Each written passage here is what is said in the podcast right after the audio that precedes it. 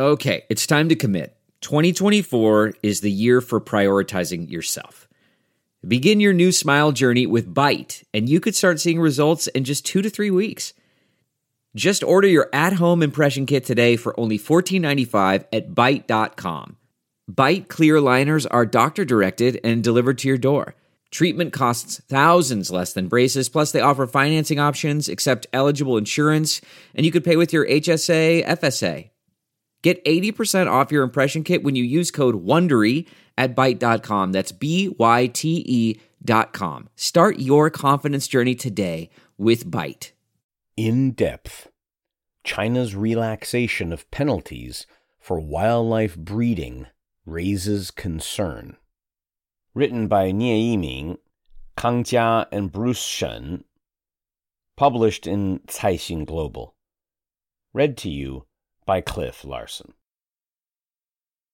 Wang Lei served over 200 days behind bars after he was prosecuted in 2020 for owning 14 artificially bred Hermann's tortoises, an endangered species. He was set to serve another two years until a notice from the country's top court caused the local procurate to withdraw the charges. Wang, a farmer in Yucheng, Shandong province, had purchased the captive bred Hermann tortoises in 2018. Following his arrest two years later, Wang was initially sentenced to three years in prison and fined 40,000 renminbi, 5,980 US dollars, by a court in the city for illegally purchasing rare and endangered wildlife under national protection. Traditionally, China has imposed heavy fines and sentences on wildlife traders and farmers. Critics say that the severity of the punishments are not proportional to the offenses involved protecting animals which are also artificially bred and domesticated. In response, the Supreme People's Court and Supreme People's Procurate published a new judicial interpretation reclassifying most wildlife trafficking cases as an administrative rather than criminal offense, relieving many from onerous sentences. The interpretation of several issues concerning the application of law in handling criminal cases of destroying wildlife animal resources turned around Wang's case. It was announced on April 7th and went into effect two days later that put an end to controversial matters regarding artificial breeding of endangered animals. While some note that the new interpretation would reduce undue penalties, others have raised concerns if lighter sentences would encourage more wildlife trafficking. There are also concerns that China's administrative agencies would face more challenges in increasing wildlife know how and enforcement artificial breeding controversy. Prior to the interpretation's release, Chinese courts ruled on cases related to the unlicensed domestication of wild animals based on a quantitative assessment, as opposed to considering the value assessment of the animal in question, an evaluation based on factors such as ecological value and the risk of extinction. Take Shenzhen's Green Cheek Conure case, which in the Supreme People's Court nominated as one of the 10 most contentious lawsuits in 2016. During the trial, the court of first instance sentenced the defendant to five years in prison for raising 47 state protected conures, even though 45 of the birds had not been sold. The draconian ruling enraged the public who believed, albeit erroneously, that domesticated animals are not considered wild animals. Acknowledging the backlash, the Supreme People's Court reduced the sentence to two years. The initial ruling, according to the judge who heard the appeal at the court of second instance, failed to recognize the difference between undomesticated and domesticated wild animals, leading to punishments disproportionate to the offense and overwhelming the public perception of criminal justice. The new interpretation, by contrast, is more lenient. It stipulates that farming and trading endangered species, which have been recovered by artificial reproductive technology, does not constitute a criminal offense. For example, although green cheek conures are protected by the Convention on International Trade in Endangered Species of Wild Fauna and Flora, CITES, to which China is a signatory, the species has gone through over 30 years of assisted reproduction in China.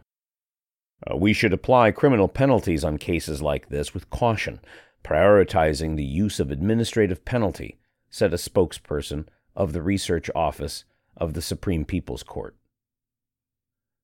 Less excessive punishment. In the past, selling or owning even a single protected animal would be treated as a breach of China's criminal laws. Si Weijiang, a lawyer who advocated for the defendant in the Conure case, pointed out that compared to other countries, China has imposed harsher punishments on the trafficking of animals listed in the Appendix 1 and Appendix 2 of the CITES. Given the low threshold for criminal penalties, courts tend to order sentences disproportional to the value of animals traded. According to the paper published by the Supreme People's Court Research Office between 2017 and 2021, 46.07% of the cases involved trading protected animals or related products has led to severe criminal penalty, compared to an average of 10.7% of all criminal punishments considered severe.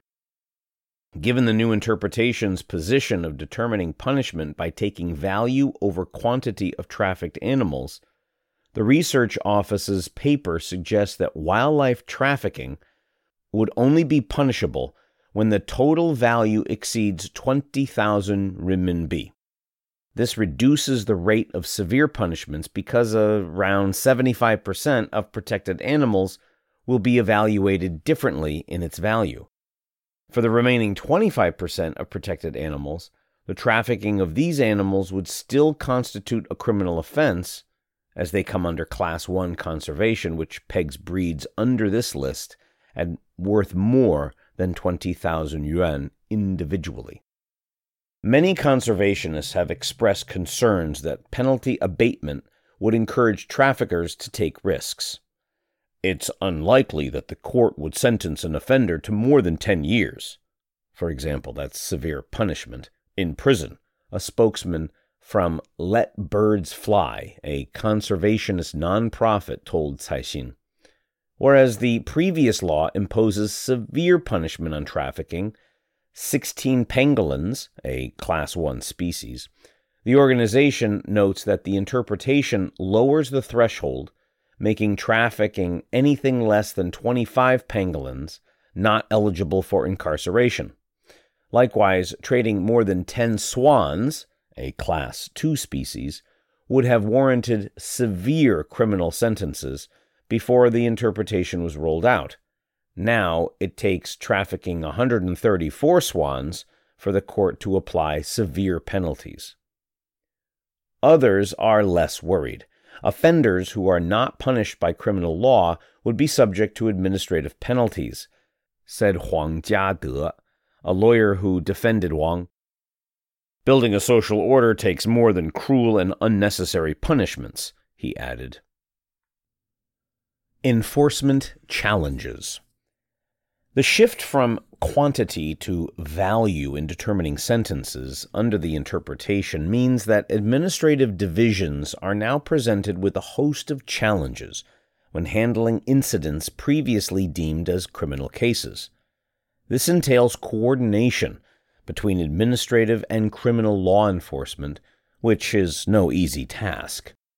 China's Forestry Department staff are not only bogged down by bureaucratic red tape, but also lack basic knowledge about wild animals, with some unable to recognize local bird species, according to a manager at Let Birds Fly.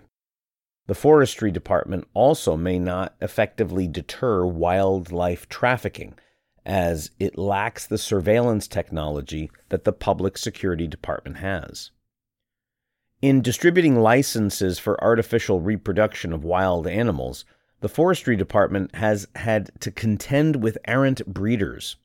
Last December, the police cracked down on an animal laundering case where a municipal zoo licensed to assist wildlife reproduction purchased golden snub-nosed monkeys, each worth between 70,000 yuan and 75,000 yuan, from animal traffickers.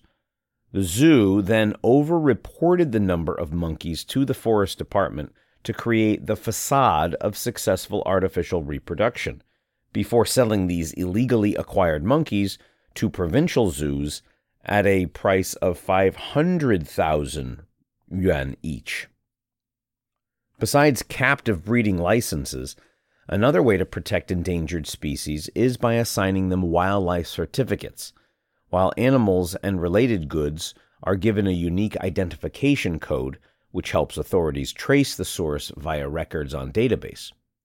On May 6, the National Forestry and Grasslands Administration issued wildlife certificates for 19 endangered species, including gray parrots, monk parakeets, African spurred tortoises.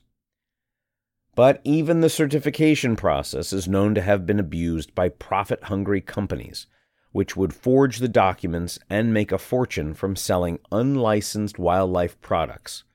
One pharmaceutical company in Beijing, for example, had been found to have forged certificates for 50,000 pangolin and almost 1 million antelope horns. You've been listening to In Depth China's relaxation of penalties for wildlife breeding raises concerns written by Nie Yiming, Kang Jia, and Bruce Shen, published in Caixin Global. Read to you by Cliff Larson.